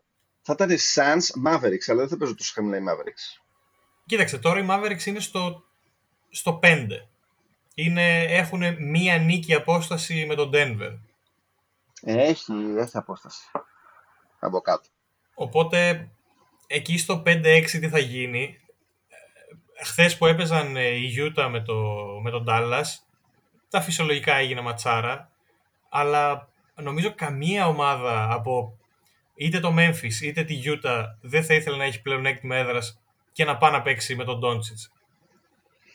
Ακόμα και σε αυτή την ε. κατάσταση που είναι τον Dallas, δηλαδή που είναι λίγο ρημαγμένο. Αλλά... Θα έλεγα αν είναι όλοι υγιεί. Έχω, έχω τα δύο μεγάλα αστεράκια που έχω για τη συγκεκριμένη απάντηση είναι δεν ξέρουμε σε τι κατάσταση θα είναι ο Chris Paul και δεν ξέρουμε σε τι κατάσταση θα είναι ο Μάρεϊ τον, τον Nuggets. Με τον Nuggets. Και, και άμα θα επιστρέψει και πώς θα είναι όταν επιστρέψει και πώς θα ταιριάξει με τον ε, Jokic ξανά. Ε, πολύ βασικό Δηλαδή- αυτό με το Μάρι. Πώς θα γυρίσει... Ναι. Αυτά τα, ε, αυτή τη στιγμή, έτσι όπως είναι τώρα τα πράγματα, θα έλεγα Suns Τελικό θα ή έλεγα... Mavericks ή Grizz- ή Grizzlies. Αυτό θα έλεγα. Ε, εντελώς... Ε, ε, χωρίς να ξέρουμε τίποτα, αν θα γυρίσει ο Draymond Green, ας πούμε. Μεγάλος Α, αστερίσκος. ναι, ναι, καμία σχέση. Άμα γυρίσει Draymond Green και είναι Draymond Green, τότε Warriors Suns. Ναι, ναι, ναι. Αλλά χωρίς Αλλά δεν Draymond ξέρουμε. θα, θα το πήγαινε ένα Suns Memphis. Suns Memphis ή Suns Mavericks, έτσι, για το Τσιμιτσάγκας. Για να δούμε. Ε, αλλά εγώ το βλέπω για επανάληψη του περσινού τελικού. Με το Κοίταξε, ίδιο αν τελικό αποτέλεσμα. σοβαρευτούν, ε, αν σοβαρευτούν οι Bucks και δέσει ο Ιμπάκα και ο Ιμπάκα είναι όχι αυτός που Είναι. ήταν το 19, να είναι έτσι σε ένα 70%. Γιατί ρε, ας πάει και στο 19, ας πάει. Όχι, δεν το λέω να μην πάει, αλλά λέω ότι ακόμα και να είναι σε ένα 70% η Μπάκα και αν Ας βγάλει, πάει και λίγο παραπάνω, ας προσπαθήσει. βγάλει ο, Budenholz- ο Band ένα σύστημα με όλους τους δεινόσαυρους και παίζεις μέσα Σωστά. με Middleton, Bobby Portis στο 3 και άμυνα και επίθεση. Γιάννη και η Μπάκα. Θέλεις, θέλεις Bobby στο 3. Ναι, ρε, εσύ. Άρα δηλαδή θέλεις η Μπάκα ή η Μπρουκ Λόπεζ. Όχι, όχι, η Γιάννης- Μπάκα. Η Μπάκα, η Μπάκα. Δεν θέλεις Μπρουκ Λόπεζ στο 5. Όχι, θέλω Μπρουκ Λόπεζ, ε, όσοι δεν έχετε δει φωτογραφία ε, τελευταίας εβδομάδας Μωσή. από προπόνηση με το αξιρισιά 7 ημερών στο κρατητήριο, Και με κάλτσα. Ε, Όχι και καν παπούτσι. έχετε, έχετε χάσει μεγάλη, μεγάλη εικόνα. Θα τη Είναι- βρούμε να την ανεβάσουμε στο Twitter. ε, Τρομερό θέαμα. Θα, θα ανεβάσουμε την πιο τελευταία γιατί έχει αφήσει το μουσικό ακόμη πιο απεριποίητο. Αλλά όχι, σου λέω, Ε. δεν θέλω, δεν θέλω Μπρουκ. Θέλω Τζρου, Κρίς, Μπόμπι, Γιάννης, η Μπάκα.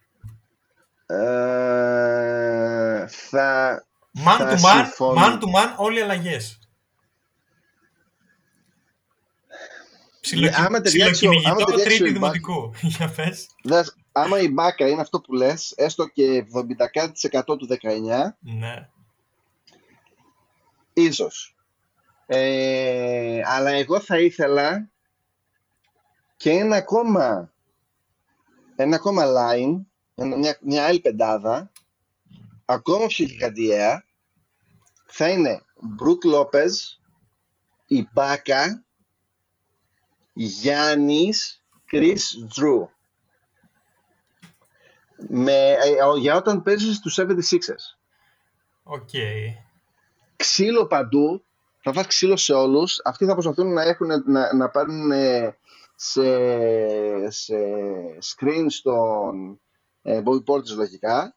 Ε, δεν, δεν ξέρω. Και θα πετάει εκεί πέρα θα κάνει, να κάνει blitz το, το screen ο Γιάννης Blitz. από πίσω.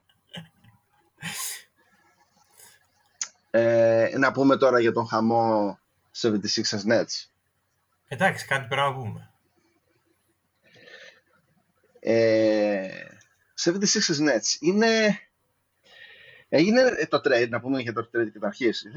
Το είχαμε πει έτσι. Το είχαμε πει, Είχαμε πει ναι, τι ναι. τέλος, ναι, ναι. Ε, αλλά να πούμε για το, για, για το χάος τώρα που είναι. Καταρχάς, έχουμε ε, ο, ο Κάιρι θα αρχίσει να παίζει full time για τους Nets γιατί η Νέα Υόρκη χαλάρωσε Το ψήφισαν. ε, έτσι, έτσι είπανε. Οκ. Ε, Επομένως, ο Κάιρι θα είναι full time με τους Nets. Ε, έχουν Seth, Seth Curry, φοβερό σουτέρ. Ναι. Ε, Γκόραν Dragic. Γκόραν Dragic να πάρει ο διάλος να πάρει. Sorry για το βρίσκουμε, αλλά ε, υπάρχει λόγος που το συγχωρόμαστε και φρόντισε να συνεχίσουμε να το συγχωρόμαστε.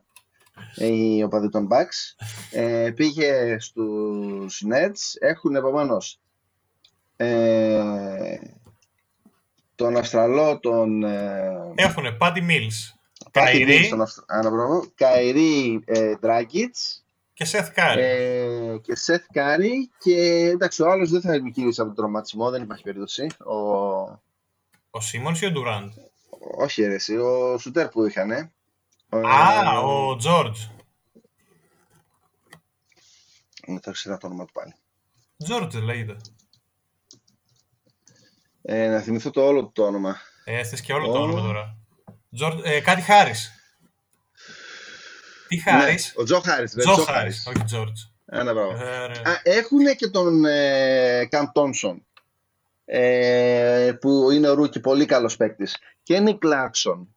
Ε, δηλαδή έχουν πραγματάκι μέσα, απλά δεν έχουν καθόλου ε, άμυνα σε center. Δηλαδή έχουν Μάρκλ Σόλτρετς, έχουν Γκρίφιν που και οι δύο είναι ψόφοι. Όχι, ε, έχουν τον Σίμον που υποτίθεται ότι όλοι λένε Α, θα είναι το καινούργιο του πεντάρι, θα κάνει ρήμερα άνοιξη στην επίθεση και θα παίζει άμυνα στην, ε, στη πεντάρι στην, στην άμυνα.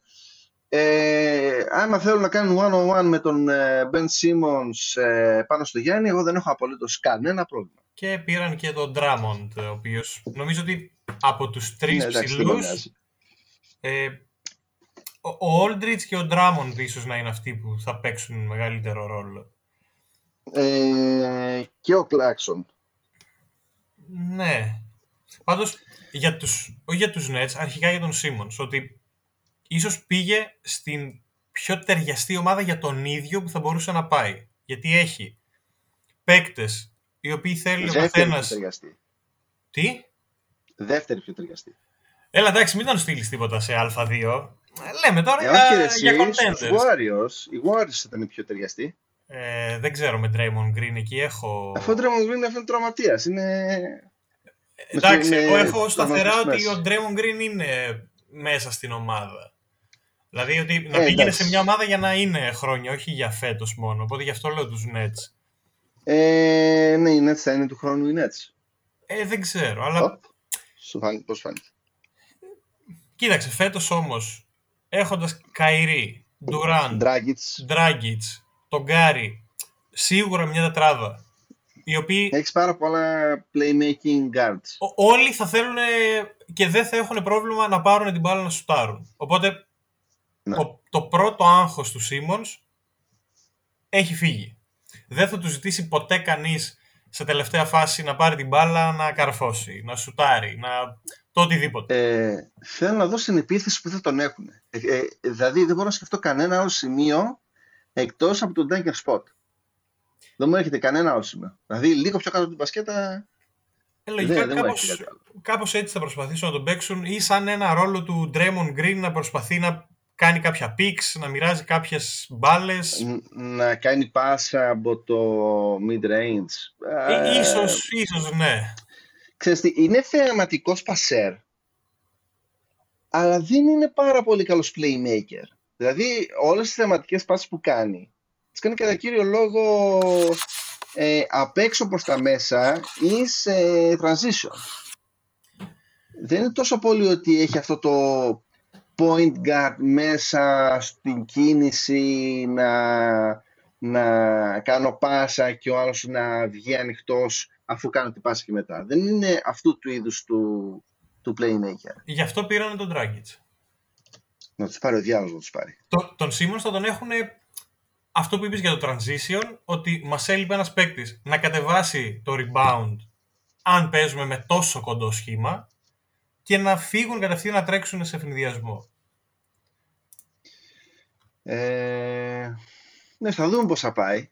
Απλώς ε, έχω την εντύπωση ότι επειδή θα είναι με αυτούς και θα του παίρνουν μπάλες, βασικά προσπάθειες από τα χέρια του, σουτ και το οτιδήποτε, ε, θα, θα νιώθει ήδη πιο άνετα μέσα στο παιχνίδι. Δηλαδή δεν θα έχει πρόβλημα να κυνηγήσει, δεν θα έχει πρόβλημα να τρέξει, να πάρει rebound, να κατεβάσει την μπάλα. Νομίζω ότι αν είναι καλά υγιής και σωματικά ότι μπορεί να βοηθήσει. Να σου δώσω εγώ όμως ένα αντεπιχείρημα. Για πες. Άμα βάζω, ε, εμείς παίζουμε ουσιαστικά στα playoff με 7-8 άτομα κάθε φορά. Όταν λέω εμείς εννοούμε ποιοι θα παίζουν γενικά. Ε, ναι, παίζουν ναι, ναι. 7 8 Το υπόλοιπο μισό του πάγκου είναι free. Και όταν λέω free, εννοώ free throws βάλε έναν Θανάση το κούμπο πάνω στον Ben Simmons με, με το που πλησιάζει μέσα φάουλ. Έσβασε. Γιατί θα έχεις ένα, ε, ένα 30%, 40% ε, να το βάλει. Ε, μετά είναι αυτή η ερώτηση που κάνεις. Ναι. Με τι πεντάδα θα τελειώνουν έτσι το μάτς; Δηλαδή τα τελευταία, τα τελευταία πέντε λεπτά θα παίζεις με ποιους; Με τον Dragic, με τον Γκάρι, με τον Γκαϊρή. Θα πας ε, small ball, θα παίζει εκεί πέρα ουσιαστικά KD στο ψευτο 5 ε, με, εγώ χίλιες φορές έβασα κλάξον ενάντια ε, Σίμονς στο, στα τελευταία πέντε λεπτά. Ίσως να, να δούλευε περισσότερο. Δεν έχω... Εντάξει, κανένας δεν έχει εικόνα του πώς θα είναι ο Σίμονς. Οπότε, ό,τι και να πεις ε, υπέρ ή κατά είναι εντελώς υπόθεση. Αλλά η τελευταία πεντάδα με τόσους κοντούς και χειριστές που έχουν πλέον ε, είναι, μου είναι πολύ μυστήριο το, το πώς θα κλείνουν τα παιχνίδια.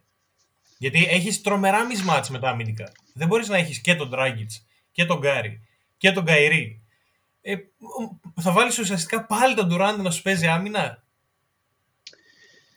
Μου φαίνεται λίγο παράξενο, δεν ξέρω. Με 76ers. 76ers. Έχουν το ανάποδο πρόβλημα. Έχουν την αρχική πεντάδα συν τους δύο ίσως κλεισμένους και δεν υπάρχει κανένας άλλος από εκεί πέρα. Η 76ers είναι... είναι... Ναι, ναι, είναι full playoff. 7 άτομα. Είναι, είναι Harden, Maxi, ε, πώς λέει το Αυστράλος πάλι; Το Bias, Harris και Thibault. Ε, ε, Embiid και ποιο ξέχασα; Πώς είπαμε; Πέντε. Ε, Harden, Maxi, Thibault, ε, Embiid. Ε, ξεχνάς πάντα τον Κορκμάζ και τον Young. Ναι, όμως αυτή δεν είναι αρχική πετάδα. Η ναι, ναι, κα, κα, κα, καλά, καλά μας γλέντισαν την προηγούμενη εβδομάδα. Ε, ε, όχι, αυτή είναι δεν το ξέχασα μόνο εγώ, το ξέχασε και ο Μπαντ. Καλά, Αλλά anyway. Ήταν, ναι. Ε, Νιάνγκ και Κορμάζ. Εγώ θα έβαζα Κορμάζ. Για πεντάδα. Πιο πολύ μ' αρέσει. Από, ε, από το Νιάνγκ σου δίνει ε, όχι ρε εσύ, από τον... Ε, από τον... Όχι ρε εσύ. Ε, είπαμε ε, Νιάνκ ή Κορτμάζ. Α, ναι, εντάξει. Μεταξύ των δύο και, και εγώ τον Κορτμάζ θα έβαζα. Είναι πιο μπασκετικός. Ε, επίσης, δεν ξέρω τι θα κάνουν οι 76ers, γιατί ε, λογικά, έτσι, λογικά. Θέλεις να έχεις Harden με Embiid πάντα μαζί. Ιδιαίτερα στην τελευταία περίοδο, σίγουρα. Ναι, αλλά το ζήτημα είναι όταν δεν θα είναι αυτή μέσα. Ποιος θα παίζει; Έχει, θα έχεις Μάξι, OK. Okay. Thybulle. Νιάνγκ Κορκμάζ. Ποιος θα παίζει κέντρο; Τι γίνεται; Να, να πω κάτι πολύ τετριμμένο, το οποίο ισχύει όμως τα τελευταία χρόνια. Ναι. Ε, πας στα playoffs. Ναι. Είναι ο Embiid, το, το τελευταίο τρίμηνο είναι, είναι σε level MVP. Και τα ποσοστά ναι. του και τα σου του γενικά. και, και ναι. δείχνει και μια σοβαρότητα στο παιχνίδι. Δηλαδή φαίνεται ότι λίγο έχει βελτιωθεί πνευματικά. Ε, και, και θα πω ότι και για το Harden πέρυσι έδειξε ότι κάπως ξεφεύγει λίγο από αυτό το, του, του Houston, ότι εγώ είμαι παιδιά εδώ, το μαγαζί μου και... Ναι, καλά. Δεν υπάρχει περίπτωση. Ε, εγώ θα πω ότι μου δείχνει, ας το πούμε, μια σοβαρότητα. Και πιστεύω ότι κάπως θα προσπαθήσει να προσαρμοστεί. Αν και το θεωρούσα δύσκολο. Δεν υπάρχει περίπτωση. Γιατί ο Χάρντεν πάντα είχε ψηλούς. Ε, δηλαδή προσπάθησαν να δοκιμάσουν εκείνο με τον Dwight Howard που ήταν ένας pick and roll ψηλός. Μετά του κάτσε για χρόνια ο Καπέλα που είναι ένας πολύ τίμιος ψηλός. Δηλαδή να έχω έναν παίκτη, να με σκρινάρει, ναι, να κόβω, ε, να καρφώνω. Ο, ο Embiid δεν είναι rim runner. Αυτό λέω, ότι εκεί στην αρχή προβληματιζόμουν. Το πώς θα γίνει ο Χάρντε να παίξει πρώτη φορά με έναν τέτοιου τύπου ψηλού, ψηλό. Τώρα για, για, από, το, από, το πρώτο μάτι δεν μπορώ να κρίνω, γιατί τα ποσοστά τους μόνο να δει. Δηλαδή, χθες ο Χάρντεν είχε 5 στα 7 τρίποντα και. Εντάξει, ναι, αν, εντάξει, αν άμα μπουν όλα θα κερδίσω. Δεν, είναι, δεν λύσαμε κανένα ε, μια εξίσωση σπάνια αυτό που δεν ξέρω είναι, ξέρεις, αν μπορούμε να φανταστούμε ένα poor man's version το Malone με το Stockton. με Stockton. Εντάξει, δεν, δεν ταιριάζει φυσικά γιατί τότε υπήρχε και το illegal defense που δεν μπορούσες ουσιαστικά να μασκάρεις ε, πριν να κινηθεί η μπάλα ε, προς την πλευρά σου. Ε, αλλά σκέφτομαι πάρα πολύ αυτό το δηλαδή δεν θα είναι pick and roll, περισσότερο pick and pop, γιατί ο Embiid δεν θέλει τόσο πολύ να πάει στην μπασκέτα και να χτυπήσει κορμιά. Θέλει περισσότερο, ναι με να το κάνει αυτό που και που, αλλά κυρίως να βαράει από το mid-range και να βγει και φορέ στο τρίποτο και να βαράει σου. Και φέτος, όσο το καταλαβαίνω, πρέπει να έχει βελτιώσει και το, το footwork του. Είναι... Ε, εντάξει, ήταν πολύ καλός, αλλά φέτος και του, του, του, βγαίνει καλά, αλλά και έχει βελτιώσει το mid-range. Γενικά έχει, και παίρνει και πολλά foul που έπαιρνε ούτως άλλως ε, πολλά. Ε, δεν ξέρω καθόλου τι θα γίνει με τον Μάξι όταν θα πέσει off-ball. Γιατί θα παίζει off-ball, δεν θα είναι αυτός εδώ πέρα ο, ο pointer. Ε, και εγώ έτσι νομίζω ότι την μπάλα θα την κουβαλάει ο Χάρντεν. Ε, ναι. Ε, δεν ξέρω τι θα γίνει. Ε, άρα, ε, να τους αφήσουμε αυτούς εδώ τους δύο, εδώ θα έλεγα, και να κλείσουμε με, με Spice. Θα πεις, θα πεις κάτι για Σικάγο; Όχι για Σικάγο, αν και θα μπορούσαμε. να, να, να, να, αναφέρουμε κάτι για το Σικάγο, ότι, που δεν έπρεπε να το πούμε, ότι παίζει στην αρχή κανένας πάνω κάτω, δεν, δεν πίστευε τη σεζόν τους. Και το τελευταίο καιρό που έχουν βασικούς τραυματίες και τον Λόνζο Μπολ και τον Καρούσο, που είναι τρομερή ναι, αμυντικά. Είναι τρομερή ναι. αμυντικά. Το Σικάγο έχει καταφέρει. Θα μου πεις, άμα ο Ντερόζον σουτάρει με 60% 35 πόντους, ναι, ρε καλλιτέχνη, OK, okay, θα κερδίζουν. Αλλά τους έχουν καταφέρει να, να κουμπώσουν τον Ντοσούνμου. Που δεν φοβάται να πάρει και clutch επιθέσεις. Πού το βρήκα αυτό ένα αμυντικό ρε σαν rookie, δεν τρελαίνομαι κάθε φορά από το βλέπω αυτό το πράγμα. Επίσης, τώρα θα περιμένουν, όχι θα περιμένουν, περιμένουν από εβδομάδα σε εβδομάδα και τον Patrick Williams.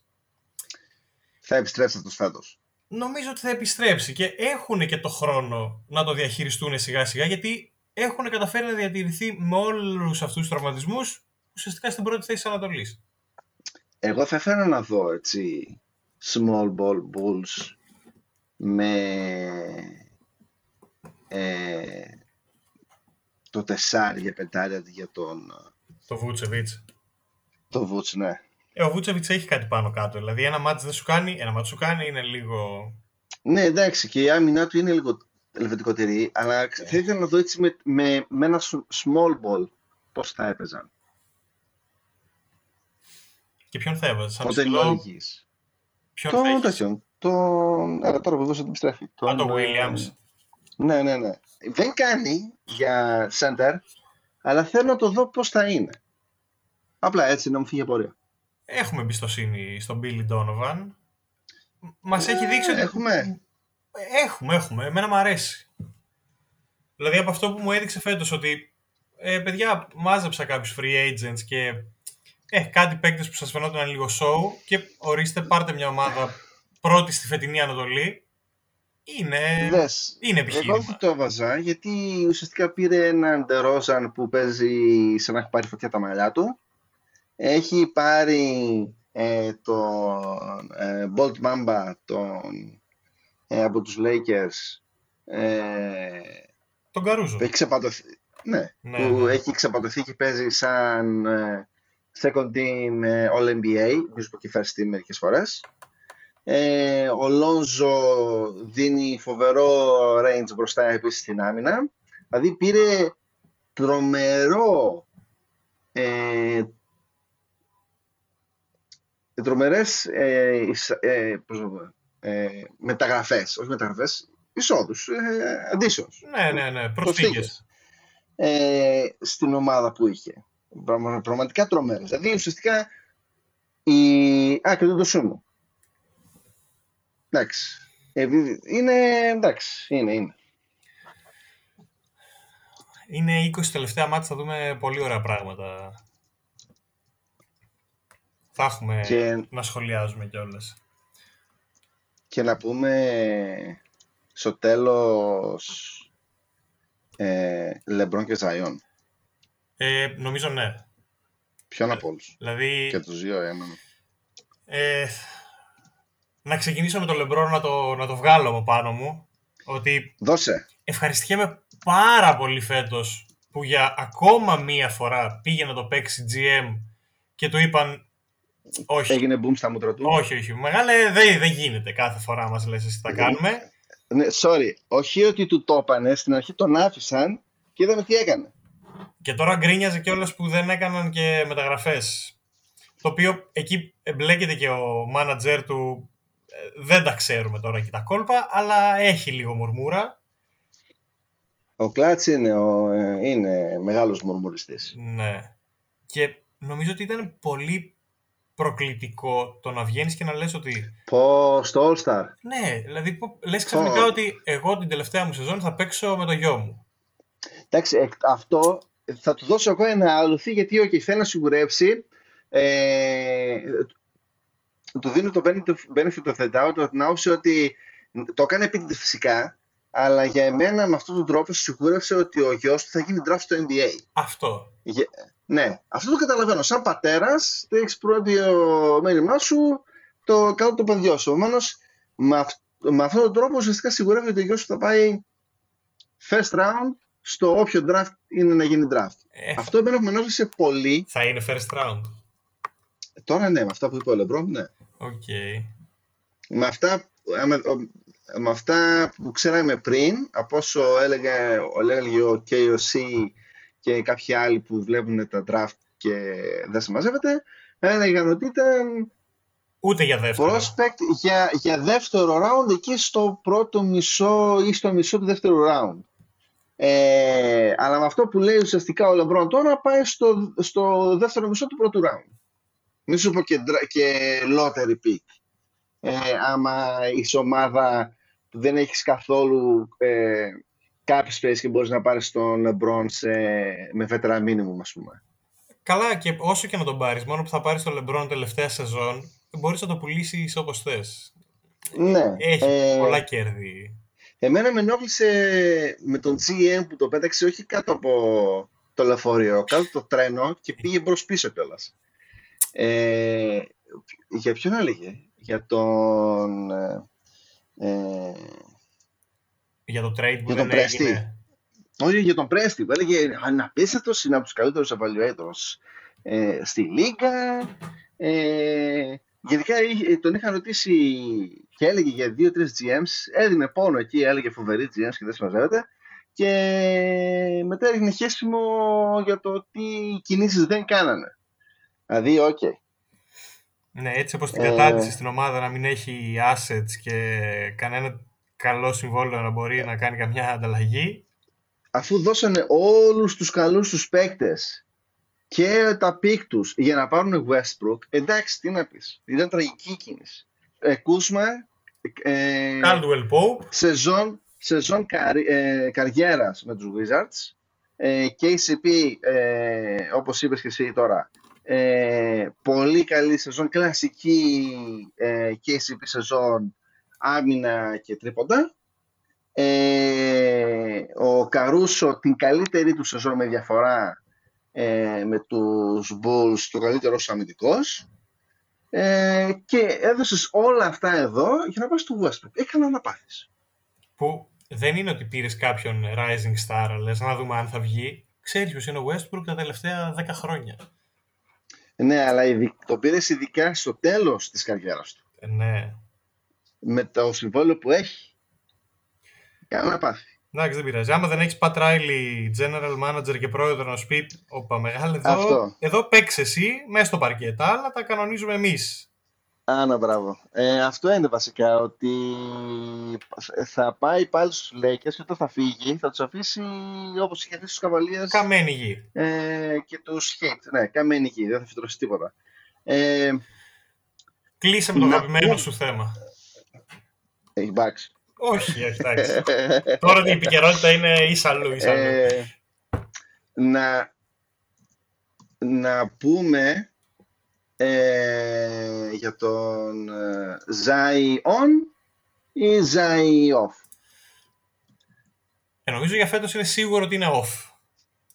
Τώρα, με, μετά το καλοκαίρι και αν θα γίνει ανταλλαγή δεν ξέρω, θα είναι πάλι on. Θα σου πω. Εγώ γενικά είχα πει από την αρχή ότι θα έπαιρνα τον Τζαμοράν πάνω από τον Ζάιον, το θυμάσαι. Ναι. Ε, γενικά δεν πίστευα στο Ζάιον γιατί όχι επειδή δεν, κάνει απίστευτα πράγματα πάνω στο παρκέ, αλλά όταν είσαι 18-17 χρονών και είσαι τόσο βαρύς, όσο μεγαλώνεις, συνήθως γίνεσαι πιο βαρύς. Δεν πέφτουν τα κιλά σου. Αυξάνονται. Ε, Επομένως, όταν και στις πρώτες του σεζόν δεν μπορούσε να ελέγξει αυτό το, το πράγμα και είχε τους τραυματισμούς, εκεί ήταν red flags παντού. Ε, έχουμε αυτό. Έχουμε και το draft που περίμενε οι Knicks να, το κάνουν, να, να πάρουν το, το πρώτο pick και το βγήκαν οι Pelicans μόνο που δεν έκλαιγε. Και έχουμε και αυτά εδώ που βγήκαν τώρα οι αναφορές που έλεγαν ότι ο Ζάιον είναι γενικά σαν, σαν συμπαίκτης απόμακρος και τώρα που έκανα τρίτο το Σίτζε Μακόνου του έστειλε κάτι μήνυμα για καλώς ήρθες, ας πούμε. Αυτό, ναι, δεν τον πήρε καν ένα τηλέφωνο. Ναι, ναι, ναι. Και εκτός από αυτό εδώ πέρα είναι τραυματίας και είναι εκτός τελείως της ομάδας. Δεν έχει πάρει ούτε καν έναν μαζί του γιατρό της ομάδας. Πρέπει να πάρει ένα update, ρε φίλε, κάτι. Και είναι, ποιο ξέρει, Portland, πού είναι τώρα αυτός εδώ τώρα, ο Zion. Και κάνει rehab μόνος του. Ρε, εσύ είσαι στη, στη λίγα πόσο, δύο χρόνια είναι τώρα; Ναι. Έχει παίξει 35 max, max Εκεί ουσιαστικά θέλει, θέλει να φύγει. Κάτσε ρε φίλε. Δηλαδή συγγνώμη, σε έχουν κάνει draft πρώτο overall. Σου δίνουν 20 κάτι εκατομμύρια, πώς σου δίνουν. Ε, παίξε και λίγο μπάσκετ. Στα 20 κάτι μάτς που έπαιξε αξίζει να αναφερθεί ότι ήταν εντελώς κυρίαρχος, δηλαδή δεν μπορούσε να το μαρκάρεις, όντως. Γιατί σαν ποτέ έπαιξε τους Bucks. Αλλά είναι πολύ δύσκολη η διαχείρισή του, τουλάχιστον στα πρώτα στάδια της καριέρας του. Δηλαδή θέλει και κάποιος να τον κοουτσάρει και πνευματικά, αλλά και το σωματικό είναι μεγάλη πρόκληση για όποιον τον, ε, τον ασχοληθεί ο Ζάιον έπρεπε να πάει σε μια ομάδα, όχι σε μια ομάδα, ε, σε, υπήρχαν, υπάρχουν μόνο δύο ομάδες για μένα που ο Ζάιον θα, θα, θα έπαιζε όπως πρέπει. Στους Raptors ή στους Heat.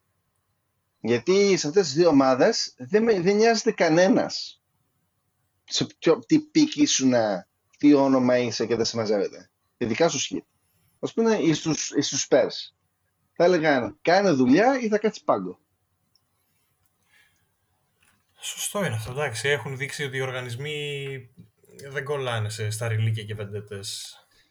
Ναι, και τώρα οι Pelicans είναι το ακριβώς ανάποδο. Ότι τους πει ο Ζάιον, αυτό γίνεται. Έστειλε να πούμε και μια ενημέρωση στους, στους φιλάθλους, ε, στους φιλάθλους για την επόμενη σεζόν για τα εισιτήρια ακριβώς ε, για ανανέωση και γράφουν ε, με τον Ingram, CJ McCollum και Βαλαντσιούνας και Βανατσιούνα χτίζεται κάτι πολύ σημαντικό. Και το κλείσαν εκεί. Ζάιον δεν αναφέρθηκε πουθενά.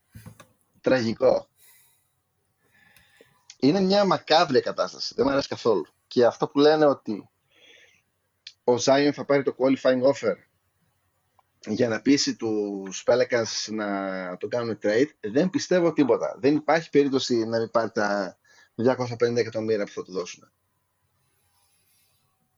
Δεν ξέρω πώς το διαχειριστεί η Νέα Ορλεάνη, αλλά ε, ε, όλα δείχνουν ότι προφανώς θέλει να φύγει. Μα δεν προσπάθησε καθόλου ρε, δεν έχει κάνει τέξ τίποτα κάτω εκεί. Εντάξει, ούτε εμένα μου αρέσει, γιατί εντάξει, σ' αρέσει, δεν σ' αρέσει, είναι μια ομάδα σε ντράφταρε, παίξε τουλάχιστον τα πρώτα 3, 4, 5 χρόνια.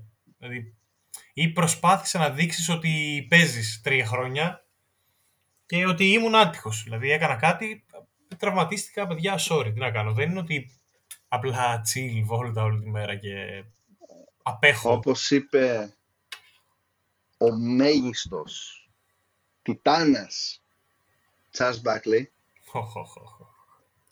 don't fuck with the money. Το είπε. Σταματήστε, λέει, να κάνετε χαζομάρες ε, και να χαλάτε τα λεφτά για τους υπόλοιπους. Γιατί ο Zion και Ben Simmons από μόνοι τους έχουν κάνει τέτοια μαντάρα που το επόμενο CBA που είναι πόσο, σε ένα-δύο χρόνια; Θα γίνει, η CBA είναι η συμφωνία μεταξύ NBA και παικτών. Και παικτών. Ε, θα, θα γίνει το ένα να δεις. Θα γίνει ο χαμός του χαμού. Τέλεια. Νομίζω ότι κάπου εδώ είπαμε αρκετά. Να το κλείσουμε. Ναι. Είπαμε, κάναμε ρεκόρ, έτσι. Είναι, είμαστε 120 λεπτά. Ε, Είχαμε μια... Sorry, μία ώρα και 25 λεπτά. Ναι, sorry. έχουμε... Είχαμε μια σταθερότητα. Ήμασταν εκεί στα 70-73.